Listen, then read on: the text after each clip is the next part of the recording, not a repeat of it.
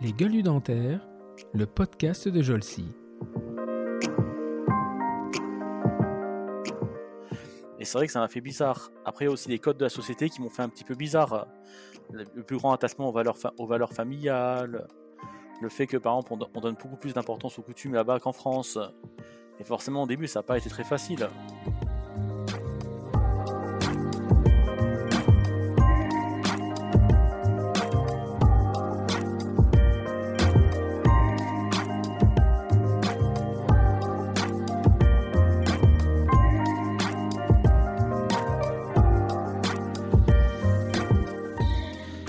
D'une journée où il y avait une grosse manifestation à Paris le 3 mars 2017 et quand j'étais rentré à Lyon après la manifestation, je me suis retrouvé avec 100-120 demandes d'adhésion en une journée et ça, j'avais jamais vu ça.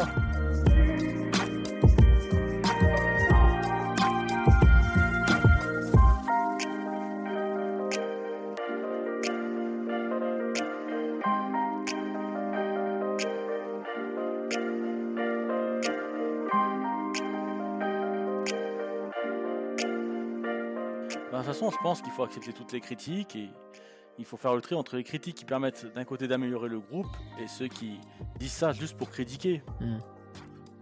Maintenant, il y a des critiques parfois qui m'ont aidé, certes. Après, il y a des critiques, je sais que c'est plus de la jalousie que parce qu'ils veulent vraiment que pour faire avancer les choses.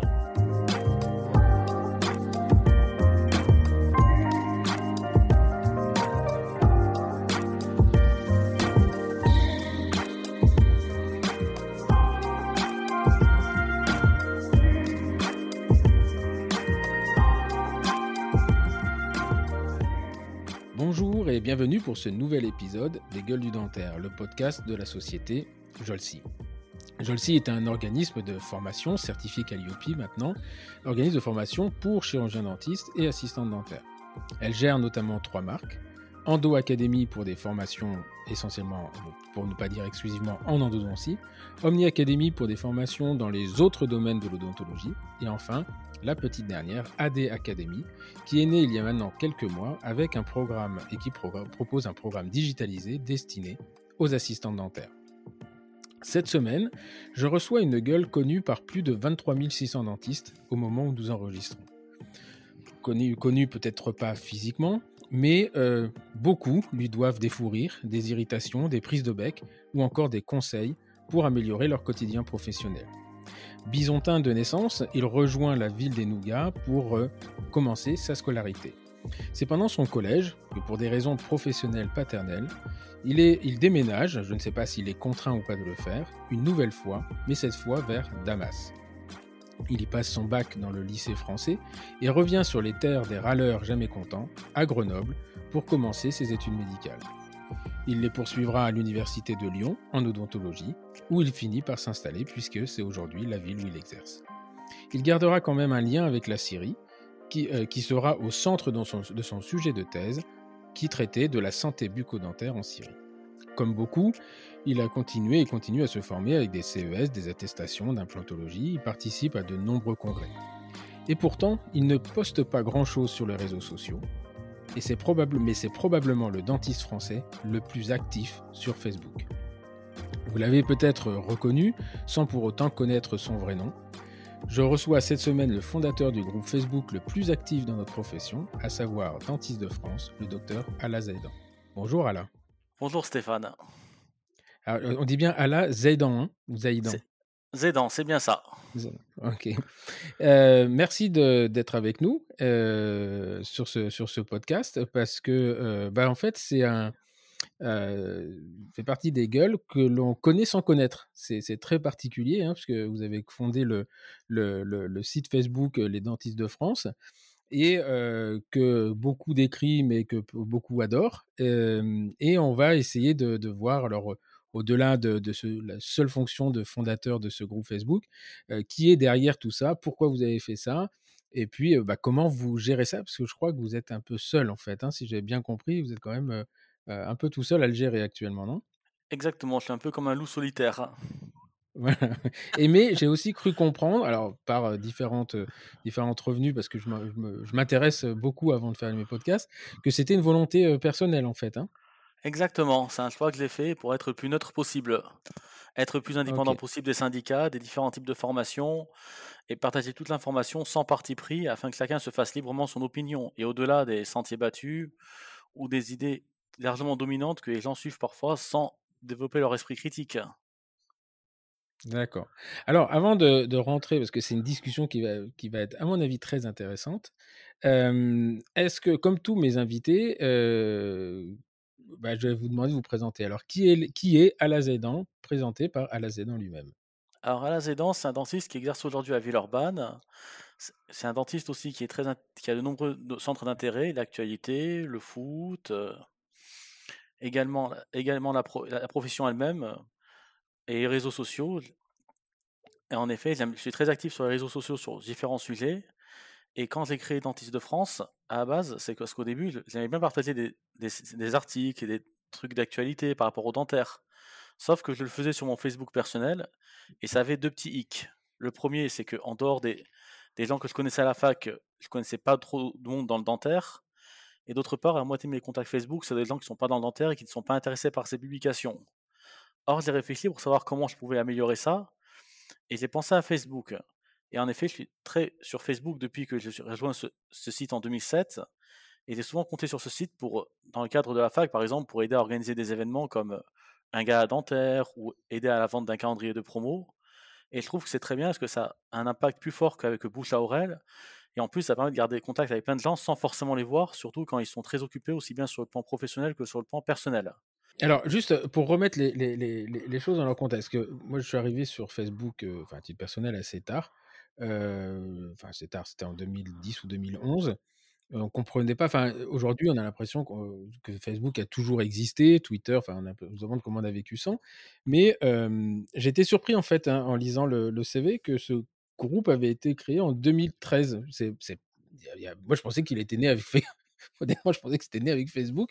Et vous, à ce moment-là, quand vous le créez, vous êtes diplômé depuis combien de temps à peu près? Depuis 3 ans exactement. D'accord. Donc jeune praticien. Exactement. Geek, apparemment, parce que ça se.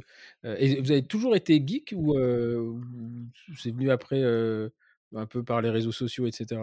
Alors j'ai toujours été attiré par l'informatique. Ça a commencé quand j'étais au collège et au lycée. J'aimais bien jouer sur ordinateur, taper des trucs sur l'ordinateur. Et quand Internet est apparu, là j'ai vraiment commencé à être intéressé parce que je vais sur les pages Internet pour regarder l'actualité. Et parfois, quand je commence, je ne sais pas quand je m'arrête parce que je vais sur les liens d'un lien à l'autre. Et en fait, quand les réseaux sociaux sont apparus, ça a vraiment été génial pour moi parce que j'ai retrouvé plein de gens avec qui je pensais avoir perdu contact, des gens du collège, du lycée. Et je me suis dit, mais en fait, on pensait qu'on s'était tous oubliés, mais non, pas du tout. Et c'est effectivement, c'était... Alors moi, avant Facebook, c'était... Il y avait un truc qui s'appelait Copains d'avant.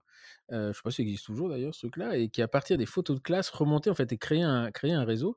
Et effectivement, je suis assez d'accord avec vous. C'est-à-dire qu'on se rend compte que quand on reparle aux gens, a dit « Ah, mais je me souviens bien de toi, tu te souviens quand on... » Et en fait, on a l'impression que loin des yeux, loin du cœur, c'est pas forcément vrai, quoi. Et quand on se revoit, moi, j'ai retrouvé 4 copains avec qui j'étais en 6e, on se souvient de ça, mais comme c'était hier. Et voilà, ça nous a permis de recréer des liens et de faire des petites réunions de temps en temps.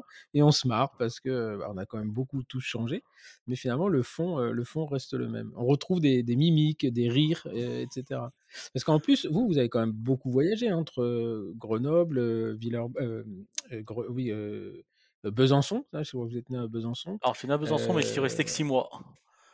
Donc, je n'ai pas vraiment connu Besançon. Pas de souvenir de compter. Et la société mortaux. Et après, donc c'est le Montélimar, hein, c'est ça, le ville du Nougat. Et après, la Syrie. Exactement, à Damas. Votre père est syrien? Mes parents sont syriens et je suis né en France. D'accord. Et comment ça se passe quand on repart en Syrie à, je sais pas quel âge vous avez à ce moment-là, en 4e, donc on a 10-11 ans? Alors, j'avais 12 ans et demi à l'époque, c'était à l'hiver 96. À l'époque, j'étais allé qu'une seule fois en Syrie pendant un été pour découvrir à quoi ça ressemblait, mais j'avais jamais vécu là-bas au sens propre du terme. Et donc, quand je suis arrivé là-bas, la première chose qui m'a marqué, c'était entre guillemets le sous-développement, parce que je n'avais pas l'habitude de vivre dans un pays entre guillemets qui était sous-développé à l'époque, avec les coupures d'électricité, des structures qui ne sont pas comme en France ou en Europe. Et c'est vrai que ça m'a fait bizarre. Après, il y a aussi les codes de la société qui m'ont fait un petit peu bizarre. Le plus grand attachement aux valeurs familiales, le fait que, par exemple, on donne beaucoup plus d'importance aux coutumes là-bas qu'en France. Et forcément, au début, ça n'a pas été très facile. Et donc, je me suis retrouvé dans un lycée français là-bas. Et la particularité de ce lycée français, comme tous les lycées français à l'étranger, c'est que ce sont soit des enfants d'expatriés qui bossaient à l'époque dans la diplomatie ou dans les structures pétrolières, parce que le premier investissement de la France en Syrie à l'époque, c'était le pétrole avec Total et Elf, soit c'était des enfants de la haute classe syrienne, des parents en fait qui voulaient que leurs enfants parlent plusieurs langues et une éducation supérieure et finissent ensuite dans des universités supérieures pour pouvoir reprendre leur activité économique des parents à long terme. Mmh. Et donc, c'est vrai que, alors qu'en France, dans les classes où on était, il y avait un vrai mélange social, donc ça m'a fait bizarre au début de me retrouver dans ce type de structure.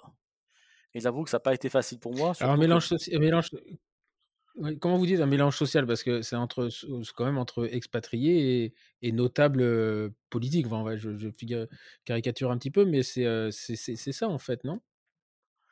En fait, oui, c'est ça. C'est que soit des notables, soit des enfants de notables, soit des enfants d'expatriés, alors qu'en France... Comme on est dans une école, école est censée être républicaine et sociale, et comme elle a les cartes scolaires, dans l'école publique, on retrouve de tout, des enfants de cadres, des enfants d'employés, des enfants d'ouvriers, des enfants de chômeurs. Mmh. Et là, c'est que des enfants de bourgeois ou d'expatriés, donc forcément, il y a une mentalité qui est un peu différente. Surtout que c'est un lycée qui est relativement petit, et donc forcément, les gens se connaissent tous entre eux. Donc forcément, si vous repèrent en bien ou en mal, c'est difficile de changer cette image. Et malheureusement, j'en ai un petit peu pâti. Parce que à ce moment-là, donc, on ne va pas s'attarder sur cette période-là, mais c'est quand même très intéressant parce que Damas, à ce moment-là, je sais pas où en est la guerre, je ne sais pas ce qu'il en est exactement politiquement. Je suis épouvantablement mauvais en géopolitique, mais je pense que la Syrie, à l'époque où vous y êtes, ce n'est pas encore la Syrie aujourd'hui quand même. Non, pas du tout. À l'époque, la Syrie, c'était un des pays qui était sécurisé. À l'époque, c'était le père du président actuel qui dirigeait la Syrie, et le conflit est arrivé bien après. Mais à l'époque, la Syrie, c'était un pays qui était calme. C'est un pays où on pouvait sortir à 3h du matin. Dehors, on risquait rien. Les Syriens, c'est vrai, sont très connus aussi pour sortir, avoir une vie nocturne très active, parce que la journée, comme il fait très chaud, ils restent souvent chez eux pour éviter les grandes chaleurs. En revanche, le soir, quand ils sortent, ils profitent de la vie. Ils aiment bien aller se restaurer, ils aiment bien se promener. C'est vraiment des gens qui sont très actifs, des gens qui sont très chaleureux. Et c'est vraiment dommage que la Syrie soit en guerre aujourd'hui parce que c'est un peuple qui ne mérite pas de telles souffrances. Mmh. Et là, vous y êtes Alors après, vous êtes revenu en même temps que vos parents, vous êtes revenu juste uniquement pour vos études? Alors moi, je suis revenu pour mes études, mais mes parents... Quand vous revenez à Grenoble? Alors quand je reviens à Grenoble, c'est uniquement pour mes études, parce que j'avais eu le bac. Et donc, je m'étais inscrit en première année de médecine à Grenoble. Et mes parents, à l'époque, pensaient que j'étais encore trop jeune pour être tout seul, ils voulaient que je sois là pour m'accompagner au moins pendant ma première année de médecine. Donc on est tous rentrés en septembre 2001, et justement c'est marrant qu'on parle aujourd'hui parce que ça fait 20 ans jour pour jour qu'on est revenu en France. Au jour près. Ah, ça me touche. Ouais, incroyable. 20 ans jour pour jour. Vous n'y êtes jamais retourné? En Syrie, je suis retourné, mais pour des vacances. J'allais chaque été jusqu'en 2004-2005, après je suis allé une fois en 2009, puis après je n'ai plus eu la possibilité d'y aller à cause du contexte sur place. Et vos parents habitent en Syrie là ou ils sont en France maintenant? Non, ils sont en France. Parce que là c'est plus possible d'y aller maintenant, enfin, d'être grand reporter, mais... Alors, ça dépend des zones en Syrie, par exemple à Damas ou dans les grandes villes, on peut aller parce que c'est des zones qui sont sécurisées et tous les rebelles ont été évacués. En revanche, oui, c'est sûr qu'on ne va pas aller dans la région d'Idlib, près de la Turquie, où il y a des rebelles qui sont proches des rebelles islamistes. Ou alors, on ne va pas aller dans les zones, dans le désert syrien, parce qu'il y a des poches de l'État islamique qui sont sur place.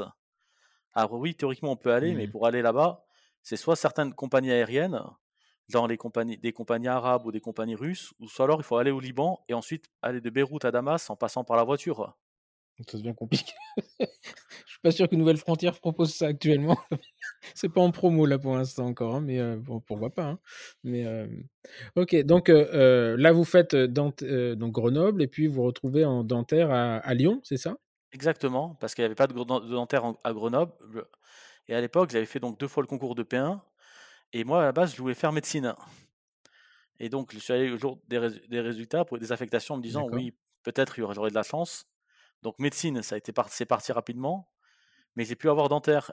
Et ils avaient déjà vu un topo sur dentaire, parce que des étudiants en dentaire étaient venus présenter les études dentaires à la fac de Grenoble. Et je me suis dit, si je peux avoir dentaire, pourquoi pas? Et je me suis dit, voilà, c'est une chance, je vais prendre dentaire. parce que ça ressemblait plus ou moins à de la médecine. Hein. Donc j'arrive en médecine, en dentaire, pardon, à Lyon en 2003. Au début, c'est vrai, ça m'a fait un peu bizarre parce que c'était pas tout à fait ce que je voulais faire, mais surtout parce que je trouve qu'il y avait beaucoup de pratiques dès la deuxième année. Bon, c'était sur des TP, pas encore sur des patients. Et c'est vrai qu'avant que j'arrive en dentaire, c'était pas très manuel, c'était plutôt intellectuel, si je peux dire ça comme ça. Donc au début, j'avais un petit peu le blues, je galérais un peu. Et ensuite, avec le temps, j'ai commencé de plus en plus à m'intéresser. Et on a aussi eu la chance d'avoir des profs qui étaient passionnants et qui nous donnaient envie de nous intéresser à ce qu'on faisait en dentaire. Donc ça m'a plus motivé. Bon, certes, j'ai eu quelques difficultés en clinique parce que j'avais plus du mal que les autres. Mais au final, j'ai réussi à m'en sortir et j'ai réussi à avoir mon diplôme comme les autres. Et c'est ça le plus important. Donc, quand vous dites j'ai eu plus de difficultés que les autres, c'est-à-dire que c'était l'absence d'entraînement manuel préalable à votre formation qui vous a un petit peu handicapé ou c'est parce que vous n'aviez pas la même motivation que certains?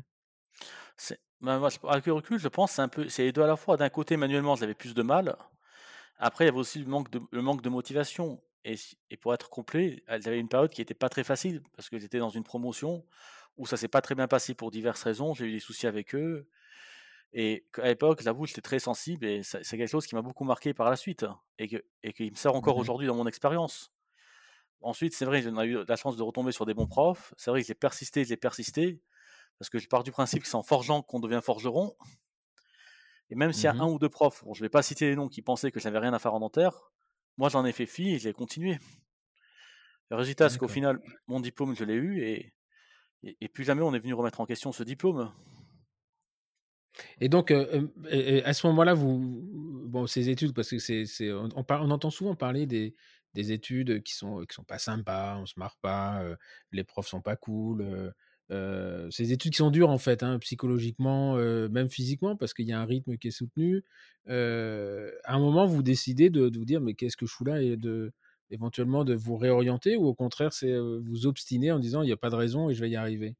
Au tout début, j'avoue que j'ai failli penser à me réorienter et je me suis dit non, t'as commencé, t'y vas jusqu'au bout et c'est pas tel ou tel qui va t'arrêter. Et c'est vrai que mes parents m'ont souvent rappelé que quand j'étais petit, j'avais déjà cette nature. Quand je voyais un obstacle, jamais je voulais me renoncer, je voulais continuer jusqu'à ce que je passais l'obstacle. Et ils me disaient même que les gens me trouvaient têtu, entre guillemets, à cause de ça. Ouais, c'est marrant qu'on discute de ça parce que j'ai écouté un podcast il y a 2-3 jours sur l'obstination. Et c'est très intéressant parce que la fille, je ne me souviens plus du nom du podcast, mais justement, ils abordent le problème de l'obstination. C'est-à-dire jusqu'où peut-on être obstiné, parce que vous n'êtes pas le seul dans ce cas-là. Moi, j'ai enseigné pendant 17 ans et il y avait des étudiants où on sentait qu'ils ne s'épanouissaient pas. Ils allaient là parce qu'ils disaient « mais maintenant, si je sors, je perds tout ». J'ai passé le P1, je suis en 3e année et on me dit que c'est pas possible et je sens bien que je m'éclate pas et voilà, il n'y avait pas de réorientation. Alors ça change actuellement, hein, je pense qu'il y a aussi une prise en compte sociétale de tout ça. Donc aujourd'hui, on peut avoir commencé dentaire et rebasculer vers autre chose quand on sent que vraiment c'est pas voilà, parce qu'il se trouve qu'aujourd'hui ça vous plaît, mais il y en a à qui ça a jamais plu, hein. Et puis on peut pas revenir en arrière, quoi. Non, on ne peut pas réécrire l'histoire, mais maintenant, c'est important, c'est qu'on soit épanoui dans sa vie professionnelle et qu'on aime bien ce qu'on fasse. Quoi qu'il puisse dire, écrire ou raconter les uns et les autres. Et aujourd'hui, vous vous éclatez au cabinet? Ça vous plaît? Oui, ce que je fais, ça me plaît. Bon, c'est pas tous les jours facile parce qu'il faut gérer les patients, il faut gérer les états d'âme de certains. Mais ce que je fais, oui, ça me plaît beaucoup. Je m'intéresse beaucoup aux dentaires. Et donc là... Parce qu'à Villeurbanne, en plus, enfin, je ne connais pas bien Lyon, mais c'est un quartier un peu compliqué des fois, non?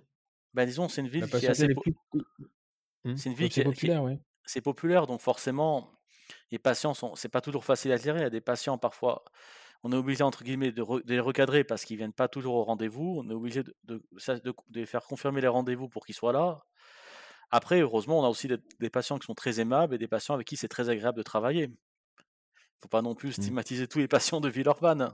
Non, mais en fait, c'est intéressant parce que moi, j'ai eu plusieurs exercices dans ma vie. J'ai eu un exercice dans une ville très populaire et j'adorais en fait ce côté justement très populaire parce que les gens étaient reconnaissants. Alors, il y a toujours...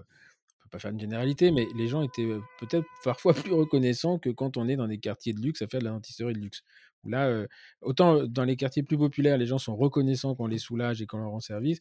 Dans les quartiers de luxe, ils en sont plus, est-ce que j'en ai pour mon argent? Voilà, donc c'est deux exercices différents. Bon, actuellement, je travaille chez les bourgeois, mais j'avoue que mes expériences, et notamment à l'hôpital, si je peux reconsidérer quand je travaillais à la Pitié-Salpêtrière, j'avais un exercice pour le coup qui me plaisait beaucoup justement pour ça, parce qu'on rendait service aux patients, ils en étaient reconnaissants. C'était pas toujours facile non plus. La population populaire est une population qui est très hétérogène. Il y a des gens, certes, qui sont très reconnaissants, mais aussi des gens qui se disent, qui disent, par exemple, au cabinet, j'ai la CMU, j'ai la ME, je veux ça, ça et ça. Et on est obligé de leur expliquer qu'à la CMU, c'est juste les soins de base, on ne peut pas tout avoir. Et là, c'est malheureusement avec ce type de personnes... C'est la notion de... Encore quand ils disent j'ai la CMU, faut la C2S, je crois que ça s'appelle, mais le plus compliqué, c'est quand ils disent j'ai droit à. Moi, je ne paye pas, j'ai le droit à, parce que j'ai ça. Alors ça j'avoue que ça a tendance à mériter un chouïa. Et là, dans votre cabinet, vous êtes organisé comment ? Vous êtes tout seul ? Vous êtes associé ? Ou comment ça se passe ? Alors actuellement, je suis tout seul et j'ai une assistante qui bosse avec moi. Et moi, je travaille 5 jours dans la semaine. Ah oui, quand même. C'est pas raisonnable, ça. Là. 5 jours, c'est beaucoup. Hein. C'est beaucoup, mais après, je profite bien de mes week-ends. Hein. Oui, ça c'est sûr, mais parce qu'après il y a quand même un deuxième métier qui est pour le coup, je pense pas que vous soyez rémunéré pour, c'est modérateur d'un site de 24 000 personnes, 24 000 énervés, et ça doit demander quand même un peu de temps, mais ça on va en parler juste après.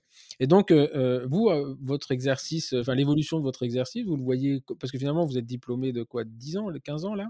11 ans exactement. Vous êtes 11 ans, vous le voyez comment l'exercice, l'évolution de votre exercice ? Je pense qu'on va aller probablement à long terme sur une dentisterie à deux vitesses. D'un côté, une patientèle qui va vouloir le strict minimum au niveau économique, au niveau social, et d'autre côté, une patientèle qui aura les moyens de tout avoir, mais qui sera plus exigeante dans la qualité et le résultat. Ça vient à mon avis du fait que la France est un pays qui est très social par rapport à ses voisins européens. C'est un pays qui aide beaucoup sur le plan, qui aide beaucoup au niveau médical. Et je pense qu'il y a des gens qui utilisent cette lance en pensant que ça leur donne droit à tout, mais alors qu'en fait, ils peuvent avoir que le minimum. Et d'où cette fameuse évolution à long terme vers une dentisterie à deux vitesses. Mmh. Mais vous voyez plutôt dans le je sais pas moi, de voir un cabinet grossir, de vous associer, ou finalement de rester indépendant pour avoir une liberté totale, au moins sur le papier. Bah moi, j'aime bien être indépendant.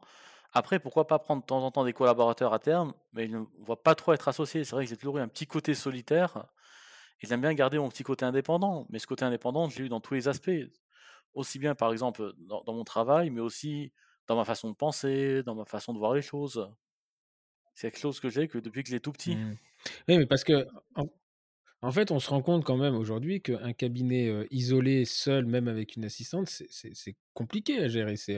Moi, je dis ça, mais parce qu'on est dans un groupe, on est 7 ou 8 praticiens, il y a 12 assistantes. Enfin, c'est une organisation complètement différente, mais moi, je suis tellement content de ne pas avoir à me gérer la PCR, à me gérer l'APAV, des choses comme ça, parce que quand on est tout seul, en fait, on a les mêmes obligations qu'un cabinet où on est 7.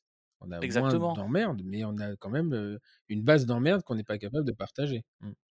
Après, le souci qu'on a associé, c'est que quand il faut vraiment trouver la bonne personne, je pense.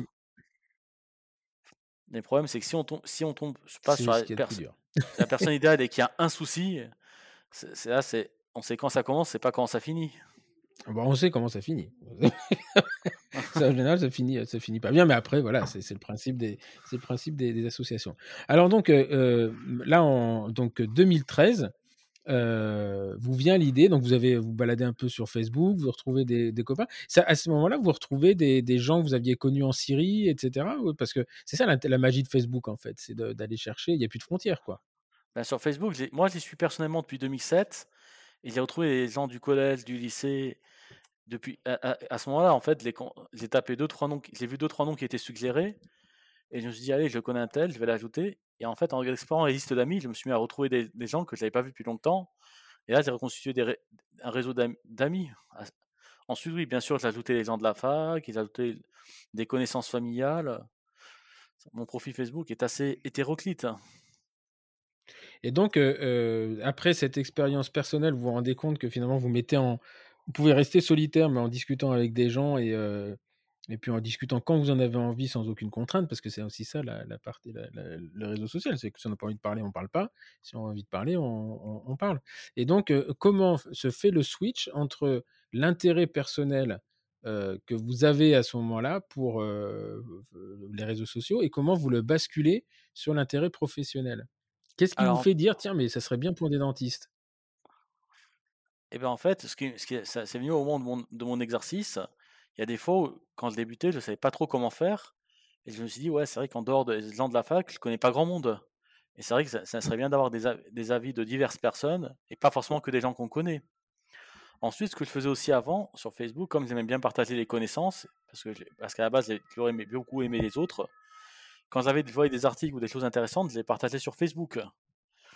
Comme ça, ça pouvait permettre à des gens de relayer tout ça et permettre à tout ce petit monde d'aller vers l'avant. Parce qu'à ce moment-là, il y avait quand même déjà à l'époque, il y avait Eugenol, donc c'était un forum de discussion. Qui n'était pas un réseau social, mais qui a migré. Enfin, il y a beaucoup de gens d'ailleurs qui sont déplacés ensuite sur les réseaux sociaux, mais à l'époque, il y avait déjà ça quand même pour se renseigner, se former, poser des questions.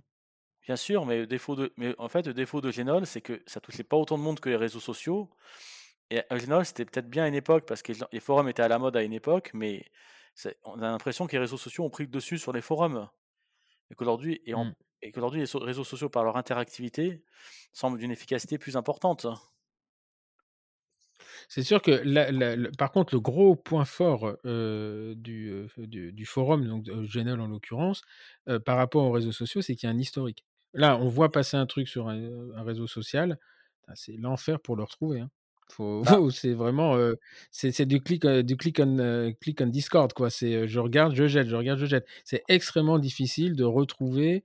Quelque chose qui était publié ne serait-ce qu'il y a 2-3 jours. Bon, ça dépend de l'activité de la page, hein, c'est sûr. Mais, ouais. Après, ce qu'on peut faire dans un groupe, c'est qu'on peut rechercher. Une fois qu'on est dans le groupe, on peut rechercher dans le groupe en tapant quelques mots et là, on peut retrouver. Il y a discussion des entre guillemets 2-3 jours. Après, oui, mais c'est quand même beaucoup moins... c'est moins facile en fait, hein. Alors après peut-être que je suis moins formaté réseaux sociaux, j'ai plus du mal en fait avec le réseau social, mais pour d'autres raisons, on en discutera juste après, mais effectivement l'avantage de Eugenol, c'est qu'il y avait des mots-clés, c'est très très bien indexé, et j'en ai discuté avec justement sur ce podcast avec Jérôme Lipovitch il y a quelques semaines maintenant, et il m'avait dit le nombre de messages qu'il y avait là-dessus, mais pour de l'intelligence artificielle, c'est un truc de dingue. Voilà. Après, ils ne l'ont pas forcément exploité, c'est dommage, mais voilà. Et ça, je ne retrouve pas ça avec les réseaux sociaux. Voilà, on est plus... Il y a moins d'échanges. Je ne sais pas comment dire, c'est pas... Alors, peut-être parce que je ne les utilise pas de la bonne façon, d'ailleurs, hein, mais il y avait sur Eugenol, on avait des discussions qui duraient sur des thèmes, et moi, j'ai appris énormément de choses. Par exemple, à l'époque, c'était sur les cellules, il y avait des gens qui intervenaient sur les cellules. Enfin, il y avait vraiment des discussions de fond. Donc, vous, à ce moment-là, c'est plus dans la volonté de partager, de partager avec d'autres gens, quoi. Partager des connaissances, des actualités, faire en sorte que chacun sorte de son cocon, entre guillemets. Parce que j'ai remarqué aussi que depuis qu'on est dans la vie professionnelle, on perd les contacts et c'est plus dur de se voir les uns les autres, c'est plus dur de se parler les uns les autres. Et j'ai l'impression que chacun est dans son cabinet, fait ce qu'il a à faire et ne va pas plus loin. Et ça, je trouve que c'est dommage. Parce que j'ai remarqué que la profession dentaire... Alors comment ça vous vient l'idée? Comment vous vient l'idée déjà, d'une part, de créer le groupe et deux, du nom Dentiste de France? Il est logique le nom, mais il est logique parce qu'on l'a, enfin on le voit maintenant, mais comment ça vous vient comme ça? Vous êtes dans votre voiture et vous dites tiens, je vais faire un groupe, je vais l'appeler Dentiste de France. C'est assez spontané ou c'est différent? Alors l'idéal, ce que je voulais faire à la base, c'était retrouver Je pensais qu'il y avait déjà des groupes de ce type qui existaient à l'époque. Et ce que j'aurais aimé à l'époque, c'est trouver un groupe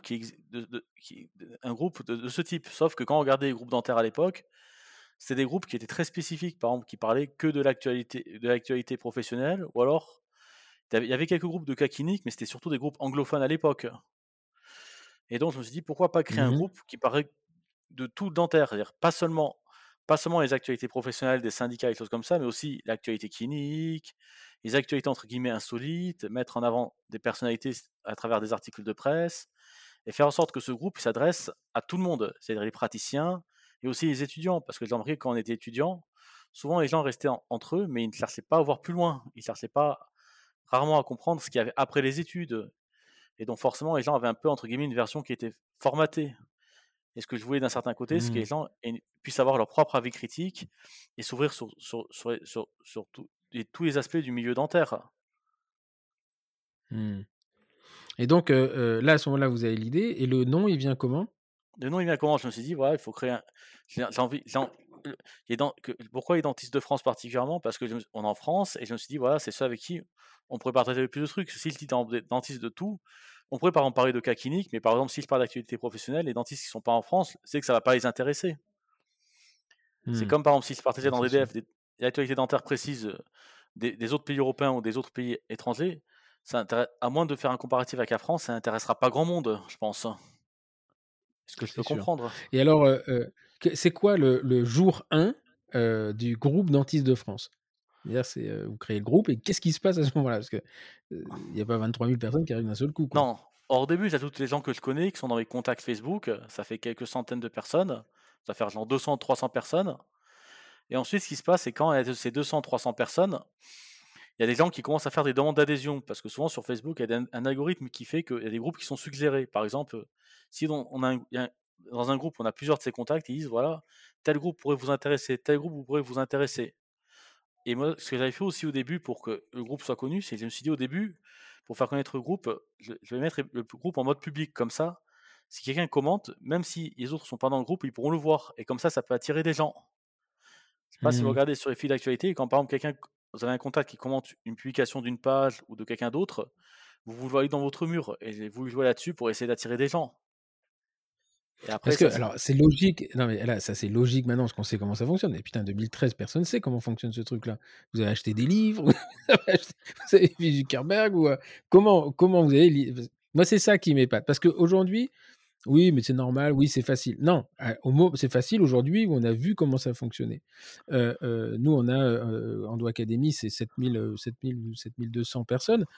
Et putain, on les arrache, quoi. Enfin, on va les chercher, on faut faire du contenu, du machin. Mais donc, comment en 2013, alors que personne fait, très peu de gens font ça, très peu de dentistes, enfin, c'est pas inné, vous n'avez pas le gène Facebook dans votre génome. Donc, comment vous vous intéressez à ça? Comment vous comprenez ce fonctionnement? Parce que je m'intéressais déjà beaucoup à Facebook avant. J'étais dans d'autres groupes et je comprenais bien comment fonctionne. Comme je passais beaucoup de temps sur Facebook, je comprenais bien comment ça marchait. Je comprenais les points forts, les points faibles, et je me suis dit, je vais les mettre au service de ce groupe-là. Et en fait, c'était de jouer sur l'interactivité. Vous avez quand même une pratique personnelle. Ouais. C'est ça, oui, l'expérience personnelle, la vie, le fait d'avoir déjà géré des événements par le passé sur Facebook, le fait d'avoir déjà participé dans des groupes Facebook. Et j'ai voulu mettre cette expérience au service de DDF. D'accord. Et donc, vous créez le groupe, il y a 100 personnes, vous allez vous coucher, le lendemain, il y en a 200, le surlendemain, il y en a 1000. Et ça doit filer le tourner quand même au bout d'un moment, ce truc-là. Se dire, mais comment... Enfin, je sais pas. Au début, j'avoue que ça a mis du temps à monter. Par exemple, j'ai créé le groupe en septembre 2013. En octobre 2015, par exemple, on n'était que 6 000, 7 000. Ça, je me rappelle bien, parce que j'avais croisé Jean-Pierre Attal à ADF. À l'époque, il lançait sa revue Biomatériaux Cliniques. Il m'a regardé en me disant, toi, je ne sais pas pourquoi, mais je te connais. Et je dis, oui, c'est possible, parce que je partage beaucoup sur les réseaux sociaux. En fait, j'ai un groupe qui s'appelle Dentiste de France. Et là, j'ai échangé avec lui. Donc, il me présentait sa revue. Et donc, je me suis dit, OK, comme ça a l'air intéressant, je vais relayer ça. Et après, oui, ça s'est fait peu à peu. Ça, c'est un exemple. D'autres exemples, c'est quand des gens commentaient publiaient sur d'autres groupes dentaires, ça m'arrivait de les contacter, de leur dire, voilà, si vous souhaitez, vous pouvez publier dans ce groupe, c'est fait pour. Et là, ça vous permet d'avoir une audience plus forte. Et c'est comme ça que des gens, peu à peu, se sont mis à publier sur Dentistes de France. Et comme forcément, au début, le groupe était public, les gens, ils voyaient que c'était publié. Ouais. Exactement. Et alors, il était public jusqu'en quelle année ? Fin 2016. Ah oui, donc c'est vachement... C'est assez récent que c'est fermé, finalement. Oui, ça fait 4 ans et demi. Ça fait 5 ans. Et à ce moment-là, qu'est-ce qui fait que... Pourquoi vous décidez de le fermer ? Alors pour deux raisons. D'abord parce que le groupe avait courant décembre 2016 atteint les 10 000 membres. Et à cette époque, c'est là qu'avaient commencé les négociations conventionnelles pour la nouvelle convention avec le principe du plafonnement des prothèses et de la revalorisation des soins. Et donc, il y a des discussions qui ont commencé à être un peu plus enchaînées. Et les gens ont vu que le groupe était public. Ils m'ont dit, oui, il faudrait restreindre, ça pourrait être le contre nous. Et moi, je me suis rappelé de ce que j'avais fait au début. Et je me suis dit, voilà, comme c'est un peu en contradiction de ce que j'avais voulu faire au début, je me dis, pour savoir ce qu'on va faire, je vais faire un petit sondage dans le groupe. Est-ce que vous voulez que le groupe reste public ou soit privé ? Donc les membres du groupe ont voté à l'écrasante majorité que le groupe devienne privé, et donc j'ai rendu le groupe privé suite à ça.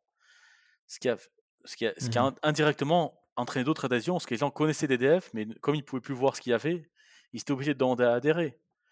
Après, il faut aussi préciser qu'à l'époque, on avait une actualité tendue entre la grève des étudiants, les manifestations, et là, le nombre d'adhésions a vraiment commencé à monter. J'ai le souvenir d'une journée où il y avait une grosse manifestation à Paris le 3 mars 2017, et quand j'étais rentré à Lyon après la manifestation, je me suis retrouvé avec 100-120 demandes d'adhésion en une journée. Et ça, j'avais jamais vu ça. D'habitude, j'avais quoi, 10-15 demandes d'adhésion, et là, j'en avais 100-120. Ok. Et donc, à ce moment-là, parce que, bon, il y a des groupes aussi gros, il n'y en a quand même pas des tonnes.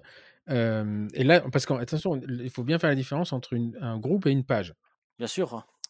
C'est deux choses complètement différentes parce que nous, Endo Academy, c'est une page, l'ADF, c'est une page, il y a des followers, des machins, mais ce n'est pas des groupes. Là, vous, c'est un groupe, c'est fermé. Donc, des groupes à 23 600 abonnés, ça ne doit pas y en avoir des tonnes quand même dans le milieu médical, si ? Ben, dans le milieu dentaire, j'ai fait le tour des groupes les plus connus. Les groupes qui ont le plus de membres en France, ça arrive. Je crois qu'il y a French Kiss qui arrive à 14 000 ou à 15 000 personnes, mais qui a été créé après DDF. Là, le groupe avec les dentistes ne sont pas des pigeons ou des moutons qui arrivent à presque 10 000 membres. Il y a un groupe aussi qui parle de Paro, qui s'appelle Paro Implanto esthétique du sourire, qui a pratiquement à 10 000 membres. Mais c'est vrai que oui, c'est vrai que j'ai vraiment fait le tour. Les seuls groupes dentaires qui ont plus de monde que DDF, c'est des groupes qui sont internationaux. Genre Style Italiano... Ou de ce type-là. Après, pourquoi Et donc, à ce moment-là, bon... Oui, pardon, allez-y. Je disais, pourquoi ça attire autant de monde ? Je pense probablement parce qu'il y a le côté interactif, le côté liberté d'expression, et le côté que les gens peuvent apprendre des choses que forcément ils n'auraient pas pu apprendre s'ils étaient restés dans leur coin. Et les fonctionnalités que regroupe ce groupe. Mais à ce moment-là, donc voilà. Mais quand il y a autant le groupe commence à monter comme ça, est-ce qu'il y a un moment où on se dit bon là, il va falloir professionnaliser le truc parce que moi, par exemple, il y a l'histoire de. Alors, on est sur une autre échelle, mais ceux qui ont créé le groupe, tu sais que t'es parisien quand quelque chose là. Et donc, ils ont expliqué, en fait, ils ont fait ça un jour en une soirée, ils étaient un peu amochés, et aujourd'hui, ils ont, je ne sais plus combien, ça se compte en centaines de milliers, et surtout, il y a le même groupe dans toutes les villes de France. Donc, et eux en ont fait un job, hein, ils ont, enfin, c'est devenu une start-up, ils l'ont exploité, etc. Vous, à un moment donné, est-ce que vous vous dites, bah, tiens, y a quand même un truc à faire là-dedans, c'est pas mon métier, mais ça m'intéresse, est-ce que à un moment donné, on pense en faire un métier ou au moins une activité professionnelle avec ça. Alors, j'aurais pu, mais je n'ai pas voulu. Pourquoi ? Parce que d'abord, ça m'aurait pris vraiment beaucoup plus de temps. Et surtout, je pars du principe que DDF, c'est un groupe qui doit rester ouvert à tous les praticiens et les étudiants sans exploitation commerciale. C'est pour ça, par exemple, je n'accepte pas les commerciaux, les prothésistes, les assistants dentaires, parce que si je commence à accepter tous les commerciaux, il y aurait de la pub à longueur de journée et ce n'est pas du tout ce que les gens ils recherchent, là. Et c'est en partie ce que les gens reprochent à certains magazines de mettre trop de publicité.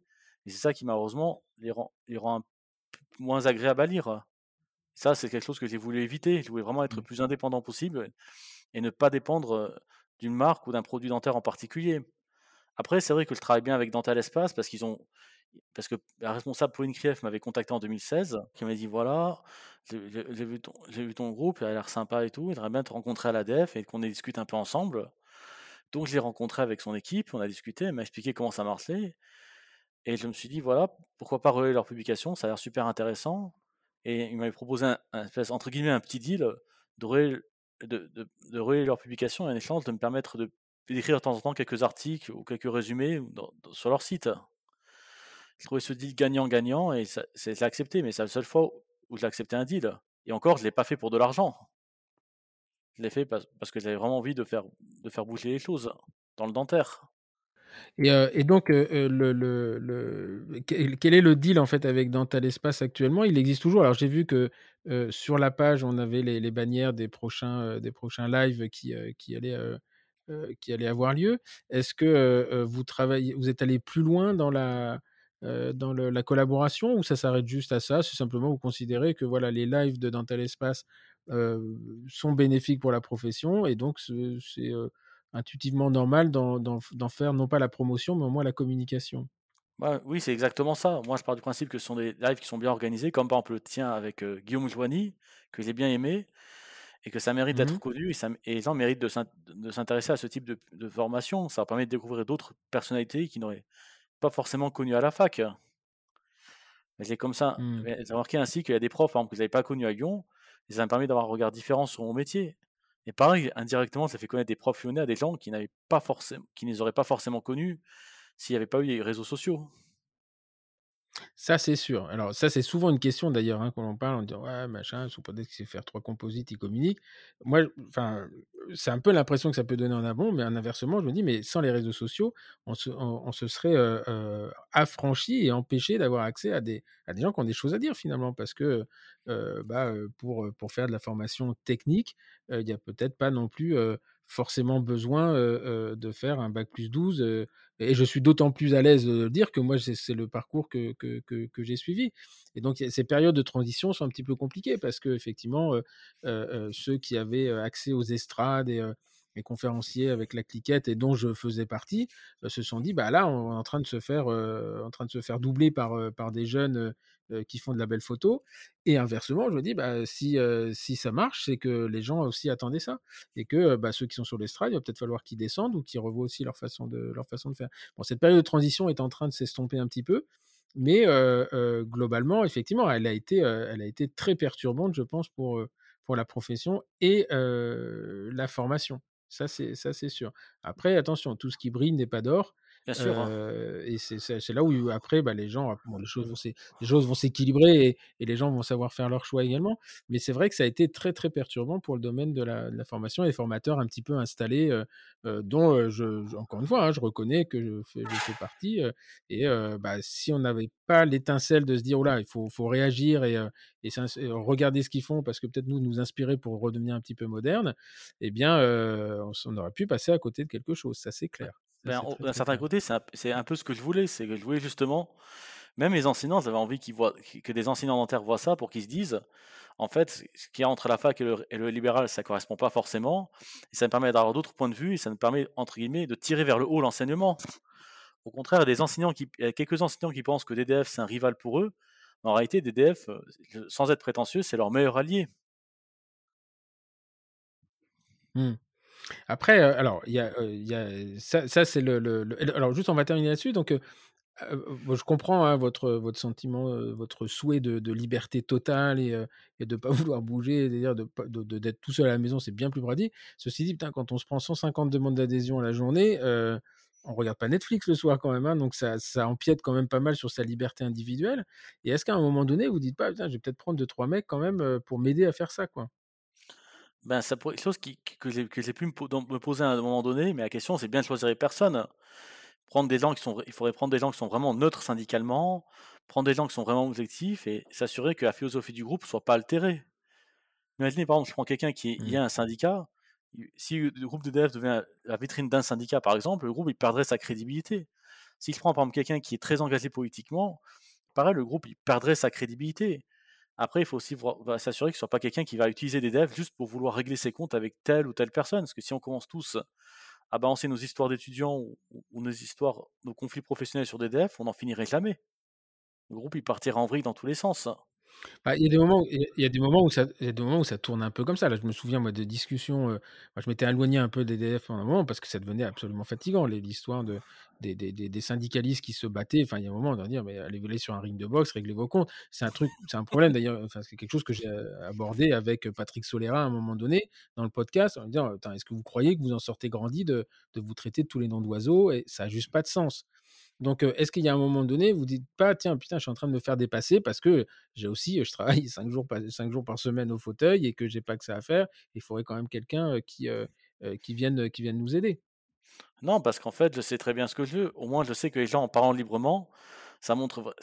Et quand ils parlent sans filtre, on voit vraiment ce qu'ils pensent. Ça permet d'avoir vraiment le visage des uns et des autres sans qu'il y ait forcément d'arrière-pensée ou quoi que ce soit. Je prends un exemple, il y a un ou deux syndicalistes, je ne citerai pas les noms, qui se plaignent que DDF les a décrédibilisés, mais en réalité, DDF leur a rien demandé, ils se sont décrédibilisés tout seuls.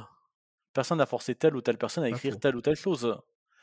Je pense que même si le groupe est important, c'est à chacun de réfléchir et d'avoir son esprit critique pour dire ce qui en est vraiment, sans entrer dans les dérapages, parce que c'est à chacun et seul et unique responsable de ce qu'il écrit. Mais là où c'est... Il y a aussi un sentiment, c'est que moi, j'invite chez moi que des gens que j'aime bien.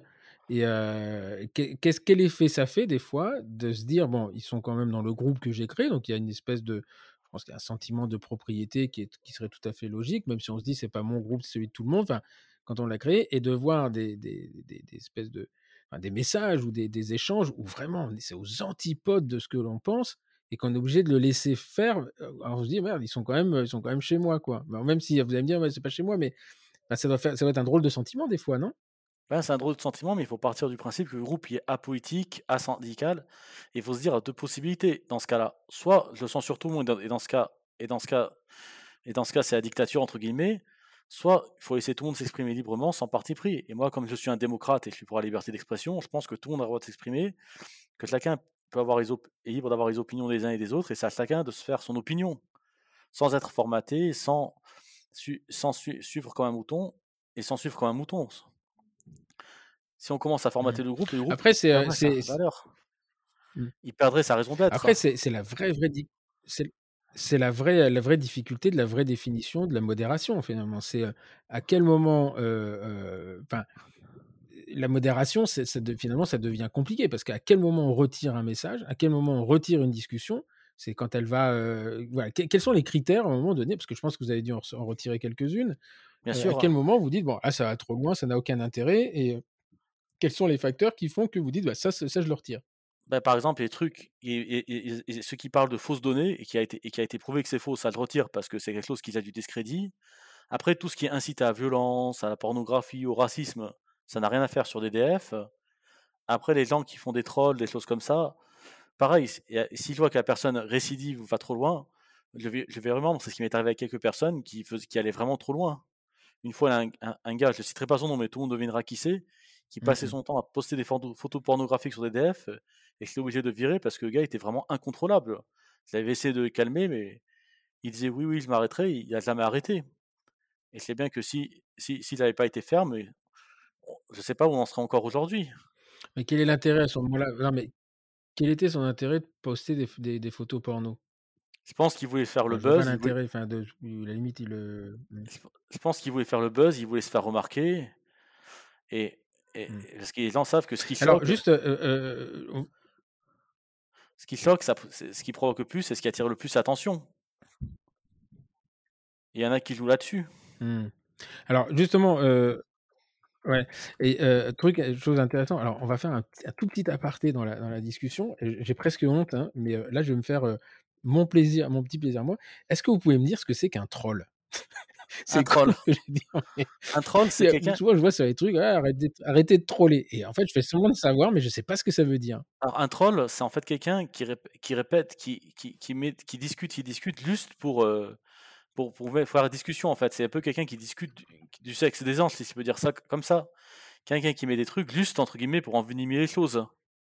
Pas pour construire, mais pour faire perdre le temps des autres, entre guillemets, pour faire chier les autres, si je peux dire ça comme ça. C'est ça un troll. D'accord, ok. Ok, bon, voilà. Voilà, j'aurais. Non, mais c'est un truc con, hein, mais j'ai jamais su ce que ça voulait dire. Enfin bon, donc voilà, maintenant je sais ce que c'est et je vois à peu près. Je vais surveiller ça de très très près. Donc bon, on a bien compris. Bon, le racisme, la pornographie, tout ça reste logique. Des idées politiques très averties, hein, très tranchées. Je pense qu'à un moment donné, il faut. Voilà, ça n'a pas grand chose à foutre sur. Alors sur les idées politiques, le réseau. Ouais. La politique, moi, j'ai une ligne qui est claire là-dessus. Si ça n'a rien. En dehors des périodes électorales, si ça n'a rien à voir que dentaire, je lasse pas. Je lasse que, par exemple, quand un politique parle de dentaire ou quand ça parle d'une conséquence. Après, je fais une tolérance pour les élections présidentielles parce que je sais que c'est un sujet qui intéresse les gens et je peux comprendre que les gens soient très concernés. Donc là, je fais une petite exception. Mais après, la politique, c'est vrai qu'en général, je suis pas très favorable aux publications politiques. Alors, donc, il y a quelque chose d'intéressant. D'ailleurs, vous avez dit, je retire les publications quand il y a une publication, enfin, quand c'est quelqu'un qui annonce des chiffres faux, que ça a été prouvé. Comment vous faites ça ? Parce que, alors là, on va pas parler on a quand même un bac à sable énorme, hein, avec l'histoire du Covid, mais, comment dire, à quel moment vous dites, ça, ces données-là, elles sont pas bonnes, et je prend la décision de les retirer, ce poste parce que j'estime que ce qui est avancé ici n'a pas de sens. Ben, je lis le poste en question. C'est compliqué quand même. Hein, c'est compliqué, ça. C'est pas toujours évident, mais je lis le poste en question. Je regarde par rapport aux données acquises de la science. Par exemple, quelqu'un qui vient mettre en avant, par exemple, le fait que dévitaliser les dents, ça rend un grand service aux dents, même si les dents sont saines, ça c'est sûr que ça n'a rien à faire sur des DF. Quelqu'un qui vient dire, par exemple, qui vient mettre en avant un dentisterie holistique en faisant abstraction totale de des connaissances qu'on a vues en scientifique, ça n'a rien à faire. Ça n'a rien à faire sur des DF. Donc oui, c'est sûr, c'est de la lecture. Et même moi, quand je cherche les actualités dans Google Actualités... Oui, mais alors... Mais finalement, quel est l'intérêt de quelqu'un qui arrive sur Dentiste de France en disant « il faut dévitaliser les dents, ça les renforce ». C'est juste pour faire le buzz. J'ai bien compris la définition du troll. Parce que ça n'a pas de sens. C'est pour faire le buzz. Parce qu'ils savent qu'il y a personne. Il y a des gens qui s'intéressent. Il y a 24-25 000 personnes. Et il se dit, le gars, même si je touche 1% des personnes, ça fait 200-300 personnes, ce qui n'est pas rien. Les gens, ils savent que c'est un groupe qui a une forte étendue et que les gens ne sont pas tous pareils, ils sont tous différents. Donc, quelqu'un qui met un truc, même si ce n'est pas tout le monde qui va le voir, au moins ça fera un peu le buzz. Et il se dit, voilà, je pourrais avoir toujours quelques centaines de personnes en plus. Ouais, mais je vois pas je vois pas l'intérêt en fait que les gens ont à faire ça, mais peut-être parce que je suis pas assez impliqué dans le truc, hein, mais même aller s'ils touchent 100 personnes, c'est des gens qui étaient déjà convaincus, il n'y a pas quelqu'un qui va dire oh putain il a raison, demain je dévitalise toutes les dents, c'est débile. Façon, ces gens ils savent qu'ils n'auront pas par exemple soit ils convainquent, enfin il va dans le sens de gens qui sont déjà convaincus des choses. Ces gens de toute façon ils savent qu'ils n'auront jamais 25 000 personnes de leur côté, mais ils se disent voilà, on va se faire connaître auprès de gens qu'on n'aurait pas forcément connus avant, et ces 100 personnes, c'est peut-être pas ça peut être des gens par exemple qui ne connaissaient pas le gars avant. Je prends un exemple tout bête, tout con. Oui, à la limite, là, c'est plus un problème de reconnaissance, de vouloir se faire reconnaître et connaître, que de vouloir lancer un vrai débat. Enfin, c'est ça, oui, c'est juste pour montrer qu'on existe. Le débat, oui, il peut se faire. Ouais, mais... Oui, le débat, il peut se faire, mais avec une question intelligente au départ. Mais bien sûr. Je veux dire, ça, c'est juste pour attirer l'attention, c'est tout. Et il y a des fois où ça vous agace. Enfin, putain, mais qu'est-ce que ça me fait suer, ce truc-là ? Pourquoi finalement, à chaque fois, vous trouvez un côté positif dans le truc. Parce que là, maintenant, ça fait quand même 8 ans que ça dure, l'histoire. Et au moment, on doit se dire, j'en passerai bien la main, non ? Mais à des fois, je me dis, je laisse faire exprès juste pour que la personne soit me décrédibilisée, parce que je sais que la vie va être contredite par plein de gens. Et quand je vois que la personne répète et ne veut pas comprendre que ce qui est dit, c'est pas vrai, si je vois qu'il insiste trop, je peux retirer un membre s'il va trop loin. Et c'est combien Facebook, le DDF, c'est combien les demandes d'adhésion, je pense qu'elles s'essoufflent maintenant un petit peu parce que bien sûr, oui, ça c'est même s'il n'y a pas 26 000 dentistes français en activité, je pense que il doit y avoir des dentistes un peu étrangers également qui s'intéressent à la chose. Mais c'est combien de demandes d'adhésion par semaine, par exemple, actuellement, hein, on va dire par jour, on va dire c'est 15-20 demandes. Après 15-20 demandes tous les jours. Après sur les 15-20 demandes, il y a des commerciaux. Il y a des profils lambda, il y a même des patients qui veulent aller sur DDF juste pour poser des questions médicales. Il y a parfois des profils, il y a des dentistes, des praticiens qui sont à l'étranger qui essaient d'y entrer. Et parfois, il y a des profils un peu relous, par exemple, genre, entre guillemets, ce qu'on appelle des profils, je ne vais pas faire de racisme, mais des profils africains qui viennent juste pour se mettre en avant avec leurs histoires de maraboutage, ou alors des gars qui veulent partager des chaînes, ou des profils bidons. Par exemple, une fois, c'était à 3-4 ans, j'avais vu un profil au nom d'Alexandre Benalla. Et je me suis dit, non, mais ça, c'est la vague de l'année. On va peut-être lui essayer de se recycler.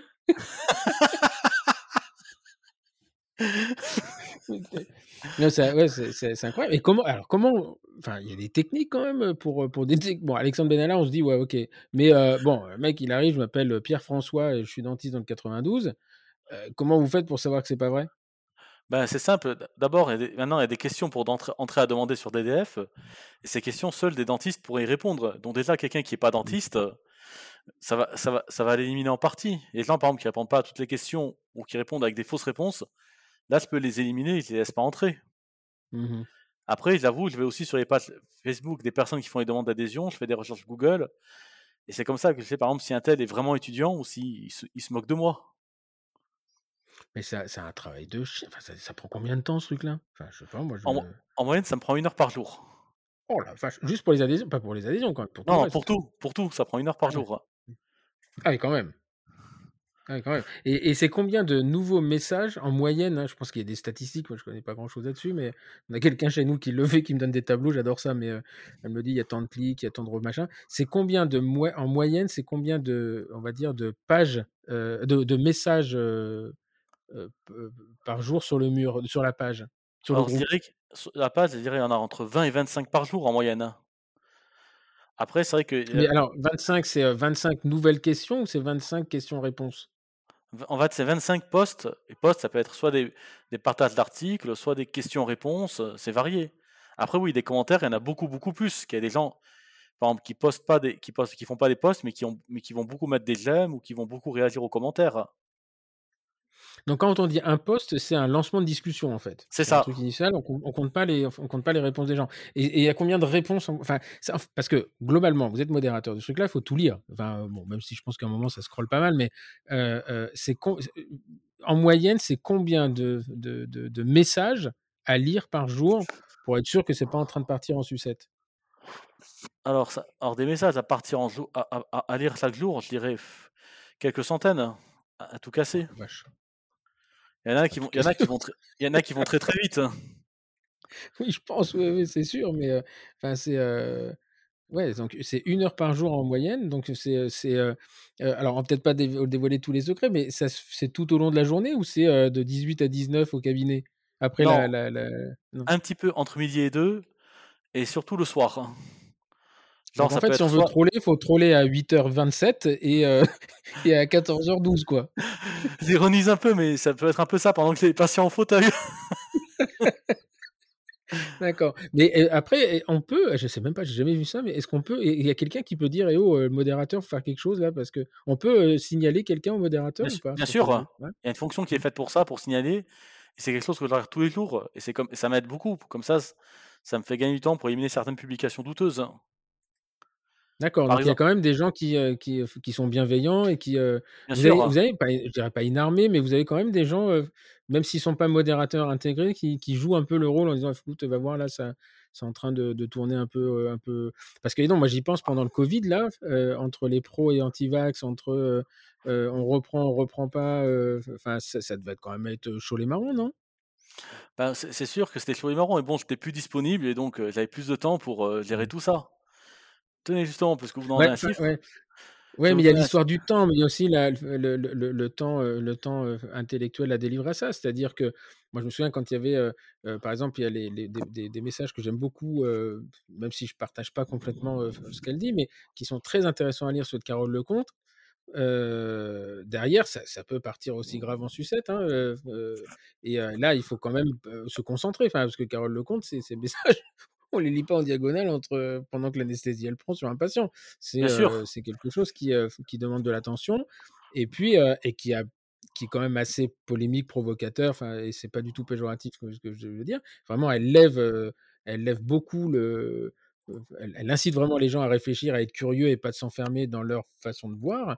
Mais ouais, à ce moment-là, moi, des fois, je me suis surpris à lire 2-3 trucs de Carole et les échanges derrière. Ça me prend plus d'une heure par jour. Enfin, ça me prendrait plus d'une heure par jour si je devais le faire tout le temps, quoi.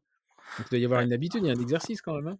Bien sûr, c'est un exercice, mais une fois qu'on a commencé, on ne s'arrête plus. C'est un peu comme avant, quand je m'intéresse à des sujets d'actualité ou à des sujets historiques. Quand je commence à lire un truc, souvent, il y a des liens qui sont soulignés, j'aime bien aller dessus, je ne vois même pas le temps passer. Ouais. Tellement je suis à fond là-dedans. Ouais, c'est le danger de Wikipédia, ça. Mais donc, est-ce que vous avez une armée, c'est pas bien de dire ça, mais vous avez quand même des gens, des sentinelles quelque part qui travaillent un petit peu avec vous, qui sont bienveillants ou non, on va dire quelques personnes qui signalent régulièrement. Ben, quand je regarde ceux qui signalent régulièrement, c'est plus ou moins les mêmes personnes. Donc je sais qu'il y a quelques personnes, on peut toujours compter sur elles pour faire en sorte que le groupe tourne bien, parce que c'est des gens qui aiment bien le groupe et qui ont envie que ce groupe fonctionne et avance. Et alors pourquoi pas les intégrer comme modérateur niveau 2, le N-1 éventuellement ? Enfin, je ne sais pas, hein. Je ne sais même pas pourquoi je vous pose la question, mais c'est intéressant finalement, cette crainte de faire rentrer les gens dans la maison, quoi. Non, ce n'est pas une crainte, c'est que parmi les gens qui signalent, j'avoue, il y en a quelques-uns qui sont syndiqués, et le risque, c'est que le groupe parte, entre guillemets, sur une voie syndicale. Et comment on fait alors, en étant à Alain Zaidan, de ne pas justement avoir de conviction syndicale ? Parce que je pense que vous en avez, mais il faut pas les exprimer. Enfin, c'est le rôle de modérateur que vous vous imposez. Finalement, vous oblige plus qu'à la tolérance, c'est-à-dire c'est d'accepter qu'il y ait des échanges et des discussions sur les trucs où vous êtes fondamentalement contre. Bah, c'est un peu comme les journalistes politiques ou les éditorialistes. Quand vous les voyez à la télé ou à la radio, ils discutent avec tout le monde, alors même avec des gens qui sont aux antipodes de ce qu'ils pensent. Mais ces gens aiment rester neutres. C'est un peu, on va dire, un petit côté journaliste. Et je vais faire une petite confidence. Si je n'avais pas fait dentaire ou médecine, j'aurais probablement fini dans le journalisme. Fini. Peu... Il faut accrocher les journalistes. Bon, si j'avais raté ma vocation, j'aurais fait ça. Non, mais je pense que oui, alors, sauf qu'à l'époque, faire une école de journalisme il y a 15 ans, c'était pas forcément un bon investissement quand on voit le traitement de l'information aujourd'hui. Il faut quand même un sacré recyclage. Oui, mais sauf qu'un éditorialiste, les débats politiques, il y a quand même très très peu de vrais, il y en a très très peu qui restent complètement indépendants. Il y a un moment donné dans le débat où on sent que alors c'est sûr que quand ils interviewent Marine Le Pen, c'est facile de vite s'énerver parce que elle provoque et eux ils réagissent. Mais voilà, c'est moi je pense par exemple à Duhamel ou des gens comme ça. Très rapidement, on se rend compte que ils restent pas si indépendants que ça quand même. Bah, de toute façon, il y a certains journalistes, quand on les connaît bien, on voit de quel côté ils penchent. Par exemple, on parlait de Duhamel, je pourrais dire pareil sur Apathy, sur Pulvar. Il y en a quelques-uns, ils ont dit ouvertement leurs convictions, on sait de quel côté ils pensent. Il y en a, il suffit de voir aussi leurs relations. Quand on voit qu'un tel journaliste est en couple avec telle personnalité politique, on sait de quel côté ça penche. Après, il y en a quelques-uns... Ou alors ça doit être un sacré bordel dans leur couple. Mais... Mais il y en a qui arrivent vraiment à rester... Être en couple avec un politique dont on ne partage pas les opinions, ça doit être quelque chose. Ouais. Ah, je pense qu'ils ne seraient pas en couple, sinon. Mais il y a des journalistes qui sont dans ce cas de figure. Oui, mais enfin, je suis très admiratif de la tâche quand même, parce que ça reste compliqué. L'indépendance intellectuelle, elle est finalement assez facile à gérer, même si on se nourrit de l'autre, voilà. Et puis, inversement, l'indépendance et l'absence d'intervention, elle est... Moi, je ne pourrais pas, hein.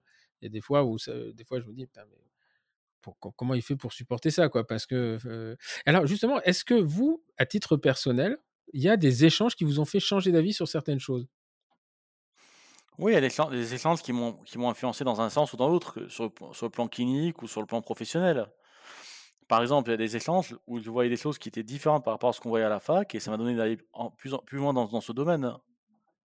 Donc, parce qu'en fait, la vraie question derrière tout ça, c'est est-ce que ces échanges sont constructifs, finalement ? Est-ce qu'ils apportent quelque chose ? Ils apportent beaucoup de choses. D'abord, ça permet d'avoir des visions différentes, des points de vue différents, et ça permet aussi d'apprendre plein de choses. Par exemple, parfois, quand j'ai besoin d'un conseil pour un cas clinique ou quelque chose comme ça, ça me fait plaisir d'avoir des avis différents et des approches différentes. Je prends un autre exemple qui est tout simple. Il y a des étudiants qui, pour leur thèse, font des questionnaires à remplir. Ça permet aussi d'avoir plusieurs avis. Ça permet d'avoir un panel qui est plus représentatif, par exemple, que s'ils envoient tout ça par papier. C'est sûr. C'est moins coûteux. C'est moins coûteux. Après, justement, ça pose aussi un autre problème du traitement de la donnée, puisque le groupe étant fermé, ça veut dire qu'on s'affranchit. Après, ça, c'est le chercheur qui parle, mais c'est une vraie question qui est posée, c'est-à-dire que ça permet de relayer l'information, mais elle pose des problèmes en termes d'analyse des données, puisque en fait, on est sur un groupe fermé, donc interdit aux gens qui n'y sont pas, et pourtant, il y a des dentistes, donc on pourrait dire aussi, attention, d'ailleurs, c'est pour ça que dans les explications, c'est toujours dit, ça fait, il y a 52% des dentistes du groupe Dentistes de France, et on ne peut pas dire que c'est 50% des dentistes, parce qu'à aucun moment donné, il a été montré que ce groupe Dentistes de France était représentatif de la profession. Vous avez des données justement là-dessus, savoir, je pense, sur l'âge moyen, sur le fait que ce soit un homme, une femme, sur les âges des diplômes, etc. Vous avez des données sur les membres du groupe ? J'avais envoyé ça il y a quelques années à 2-3 personnes. Alors oui, j'ai des données, si vous voulez, sur les plus récents. Donc, ce que je peux vous dire par rapport au genre, c'est qu'on a 53% de femmes et 47% d'hommes. Mmh. Je peux aussi vous dire que les classes les plus nombreuses, c'est de loin les 25-34 ans, puis les 35-44 ans.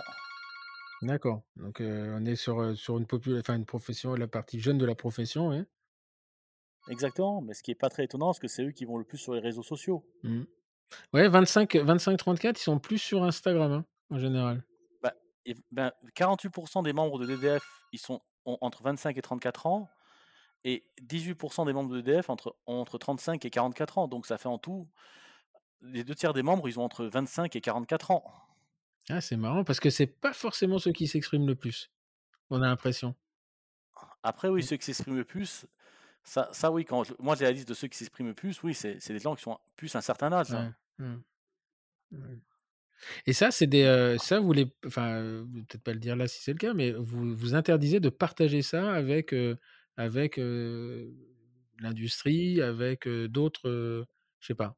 Oui, je m'interdis de partager ça avec d'autres parce que ils pourraient jouer là-dessus et je sais que si je fais ça, le groupe va commencer à dépendre de certains intérêts économiques, il perdrait sa valeur, il perdrait son sens. Je pense la seule fois où j'ai partagé ça, c'était à 1 ou 2 membres du groupe qui voulaient faire une petite étude sur DDF et j'ai accepté. C'est des gens que je connaissais très bien. Ok. Et donc, comment... parce que quand quelque chose marche, forcément, il y a des détracteurs. Moi, il m'est arrivé d'ailleurs de dire aussi, j'ai quitté DDS, que j'en pouvais plus de ces disques. Le stade du RAC 0, c'était dur quand même. Parce que ça repartait tous les jours sur le même truc. Il y avait des messages assez violents. Voilà. Et qu'il y a un moment où on se dit, bon, bah, c'était pas forcément très constructif, etc. Comment on le vit, ça, quand on entend des gens dire du mal du truc qu'on a créé et qui fonctionne ? De toute façon, je pense qu'il faut accepter toutes les critiques et il faut faire le tri entre les critiques qui permettent d'un côté d'améliorer le groupe et ceux qui disent ça juste pour critiquer. Maintenant, il y a des critiques parfois qui m'ont aidé, certes. Après, il y a des critiques. Je sais que c'est plus de la jalousie que parce qu'ils veulent vraiment que pour faire avancer les choses. Quel type de jalousie finalement ? De quoi on peut être jaloux ? Parce qu'à la limite, s'ils veulent le faire, ils créent un groupe. C'est gratuit. Peut-être parce que il n'y a aucun autre groupe qui a réussi sans être prétentieux, il n'y a aucun autre groupe qui a réussi à regrouper autant de membres, autant d'interactivité. Ouais, je sais pas.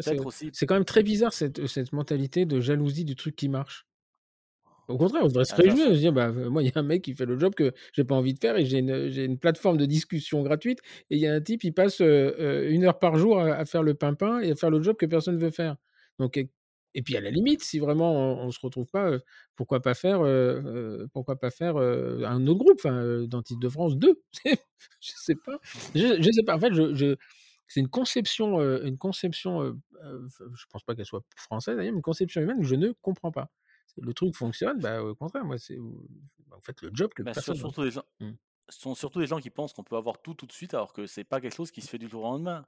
C'est un travail qui prend beaucoup de temps, qu'il faut beaucoup de patience, il faut vraiment être déterminé. Et ça, il y a beaucoup de gens qui ne veulent pas le comprendre.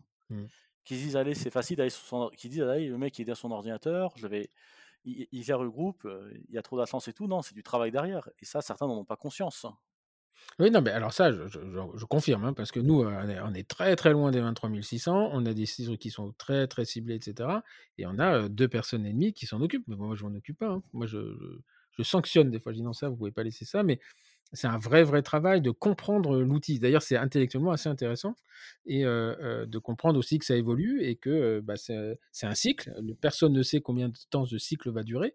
Y en a un autre qui arrive derrière, TikTok, machin, etc. Et, quelle est votre relation parce qu'il y a un moment, je me suis dit, tiens, c'est marrant, le syndicat, la CNSD, a changé son nom et c'est passé en chirurgien dentiste de France. Oui. Comment vous l'avez vécu, ça? Parce que, pour le coup, vous qui voulez vraiment que ça soit syndical, là, ça a prêté quand même... ça peut prêter à confusion, quand même. Ça peut prêter à confusion, mais je pense que les gens savent faire la part des choses entre un groupe Facebook et un syndicat. Les gens savent que DDF, c'est maintenant une entité qui est parfaitement indépendante, qui n'a rien à voir avec la CNSD ou à aucun autre syndicat. Mmh. Et vos relations avec d'autres organismes professionnels, je pense à l'ADF, à toutes ces structures qui sont qui essaient d'être omniprésentes, comment vous avez des relations avec eux ou finalement vous n'en entendez jamais parler et l'ADF, j'ai des relations superficielles avec eux et ça m'arrive parfois de relayer leurs postes parce que je sais que c'est des postes qui peuvent beaucoup apporter. Par exemple, quand ils font la promotion du congrès, ou quand ils partagent des données, des conseils professionnels. Quand ils partagent des webinaires ou des conférences, ça je le partage parce que je sais que ça peut tirer vers le haut. Après, je partage aussi tous les syndicats pour neutralité, mais ça partage aussi des éléments de société scientifique, genre SFE, Société de Paro, Société Odonto de Paris. J'essaie de partager toutes sortes de genre de choses pour que les gens s'intéressent un maximum. Mmh. Ouais. Non, je reconnais d'ailleurs que nous, quelques fois où on a communiqué sur votre page, ça n'a jamais été retiré. Ça a été, alors, sauf si vraiment, je pense que si on avait eu des propos très polémiques et très business, approche, etc., il y a eu un recul. Mais honnêtement, on n'a jamais eu de post. Je crois une fois, ça a été retiré. Puis ma collègue me dit, ils ont retiré. Je dis, ouais, mais c'est normal. Là, c'était pas notre place.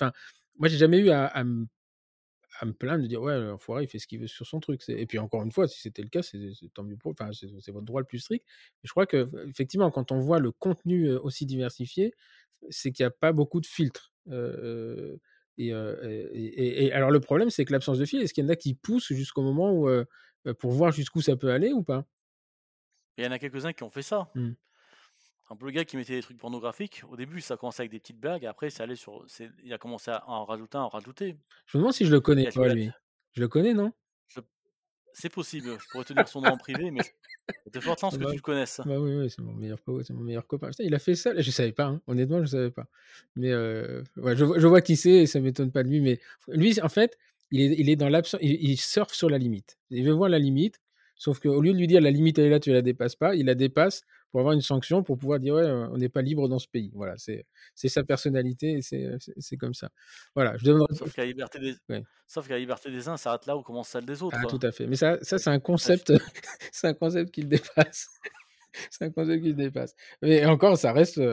pour être très franc, et les gens le reconnaîtront, c'est mon meilleur copain, c'est même le parrain de ma fille. Tu vois dans quoi j'ai engagé ma, ma fille.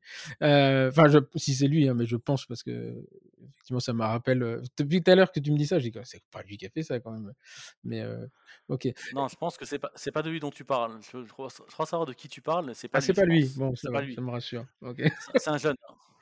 Ah ouais, lui, il a mon âge, ouais. Non, ok, bon, enfin, on en parlera en off, on va pas faire de la délation. Non, mais je sais de qui tu parles. Non, mais c'est pas lui, je te rassure. Ça, c'est pas lui. Quelque part, ça me rassure quand même. Ça me rassure sur la pérennité, je sais pas si on dit ça, de ma fille.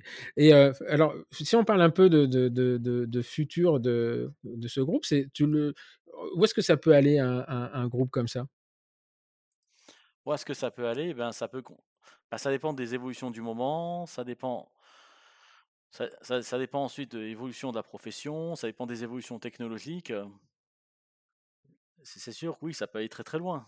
Ça peut aller très loin parce que finalement, il y a aussi le fait de se fermer complètement à la communication extérieure. Ça pourrait être un outil de recherche, au moins recherche sociologique intéressante sur la profession. Ah non, mais là, il faudrait ouvrir les pages, quoi. Il faudrait ouvrir les pages. Exactement. Mais après, le risque, c'est que si par exemple, il y a des gens qui dérapent, ça peut se retrouver contre la profession. Même maintenant, je vais vous dire, il suffit, si quelqu'un dérape sur des lives, il suffit qu'il y ait une personne qui fasse une capture d'écran et c'est fini. Ça peut arriver à tout le monde. Mais il y avait eu un scandale comme ça d'ailleurs avec les médecins. Hein. Je ne sais plus ce que c'était ce groupe, ce page Facebook. Ce groupe Facebook où ils mettaient... les carabins ont toujours eu besoin de se défouler comme ça. Ils mettaient des photos de leurs consultations et tout comme ça. Et c'est tombé dans les mains publiques. Enfin, ça allait très très loin de... Je crois que c'était il y a un an ou deux, quoi. C'est même dangereux parce que dans ces cas-là... Alors, est-ce que la responsabilité du modérateur est engagée ou pas ? La responsabilité du modérateur peut être engagée si le modérateur laisse faire, s'il ne réagit pas rapidement. D'accord, ok. Parce qu'il y a quand même un flou juridique derrière tout ça, parce que Facebook joue les gardes-chiourmes là-dedans, mais finalement, qui est responsable de quoi là-dedans ? Enfin, je sais pas, moi, un appel à la révolution, par exemple, sur un groupe Facebook, s'il est laissé ne serait-ce que 2 heures, parce que le modérateur, il dort pas avec son téléphone, est-ce qu'il est condamnable ou pas ?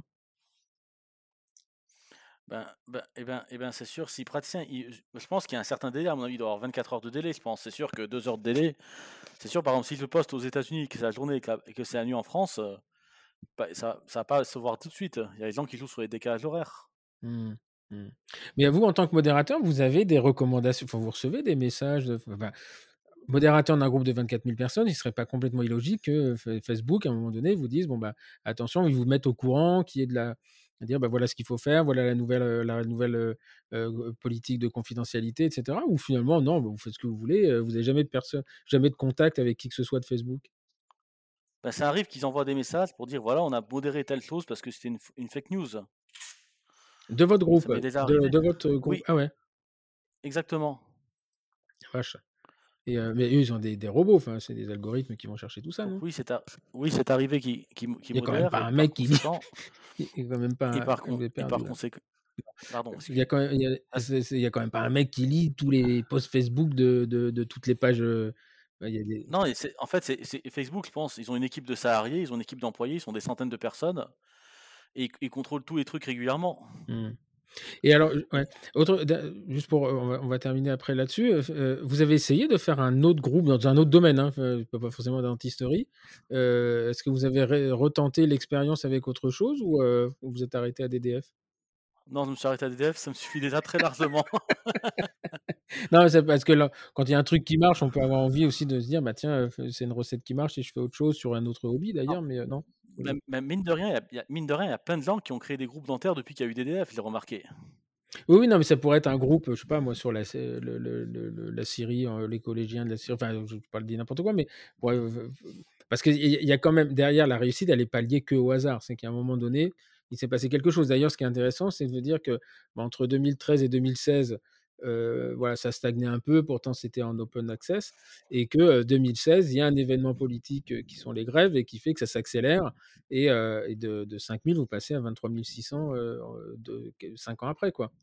Donc, une fois qu'on a compris ça, moi j'écoute la vie des entrepreneurs, il y a toujours un élément qui fait que, ce qu'on appelle une entreprise, on dit « il scale », mais une accélération de 5 000 à 23 000, elle n'est pas liée au hasard. Hein. Elle n'est pas liée au hasard. Bien sûr que non, mais après, ça prend beaucoup de temps. Et le souci, c'est que si je commence à faire 3 ou 4 groupes comme DDF, là, j'ai plus de vie sociale. Et juste pour terminer, c'est quel est le taux le pourcentage des gens inscrits qui publient ? Parce qu'on a l'impression que c'est souvent les mêmes quand même qui alimentent le truc. Alors ça, je vais vous dire tout de suite.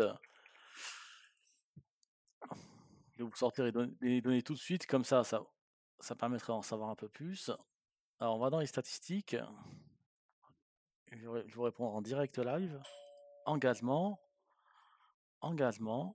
Donc, sur les 30 derniers jours, on a eu 1069 publications et on a eu 15 500 commentaires. Vache. Et 42 400 réactions.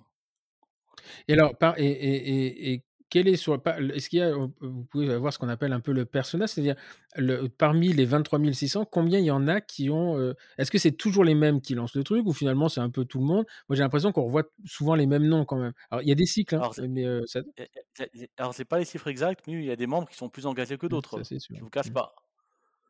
Quand je fais le classement des membres, oui, il y en a qui sont beaucoup plus actifs. Hein. Par exemple, le membre le plus actif, c'est quelqu'un qui a publié 11 publications ces 30 derniers jours. Après, il y en a et cette même personne a fait 260 commentaires. Il est en vacances ou quoi? Il faut les sortir. Déjà, il faut avoir quelque chose à dire. Mais voilà. Alors, quand le podcast va sortir, ils auront plus accès à ce qui s'est passé sur les 11 derniers jours. Mais ah ouais, donc il y a quand même des gens, des gens qui y vont, quoi. Enfin... Oui, il y a des gens qui sont très très actifs. Hein. Ok, bah écoutez, c'est vraiment intéressant ça. Et à part, alors tout à l'heure, j'ai pas terminé parce qu'on a eu une petite coupure, mais à part la collaboration avec Dentalespace, donc qui est devenue une collaboration très amicale, j'ai l'impression, simplement relayer les choses. Vous avez déjà collaboré avec d'autres structures ou finalement vous dites bah non, y a pas de... Non, juste Dentalespace, c'est tout. Dentalespace, ok. Ok. Bien, bah écoutez, Alain, merci infiniment. J'ai entendu que ça sonnait et que ça sonnait à la porte et au téléphone. Donc on va effectivement, c'est le patient de 14h30 qui arrive. Donc on va vous laisser. Je suis désolé, vous n'avez pas eu le temps de modérer entre midi et 2h parce qu'on a eu un petit problème de casque au départ. C'est pas très grave, l'important c'est que l'entretien s'est très bien passé. Je te remercie beaucoup Stéphane. Moi c'était un vrai plaisir et voilà donc vous avez maintenant un peu les coulisses de Dentiste de France et je vais réactiver ma page d'ailleurs maintenant parce que les élections sont passées, le RAC 0 s'est acté donc ça doit être un petit peu plus calme et je vais retourner sur le groupe. Merci infiniment de m'avoir octroyé ce temps, merci à vous de nous avoir écoutés puisque voilà, très souvent hein, on publie le samedi matin et il y a beaucoup de gens qui font du sport le samedi matin. En attendant, moi je vous donne rendez-vous la semaine prochaine pour un nouvel invité ou une nouvelle invitée sur un concept, voilà, une personnalité complètement différente, toujours reliée au dentaire et c'est pour ça qu'on appelle ça les gueules du dentaire. Très bonne fin de week-end à vous, à bientôt, merci, au revoir.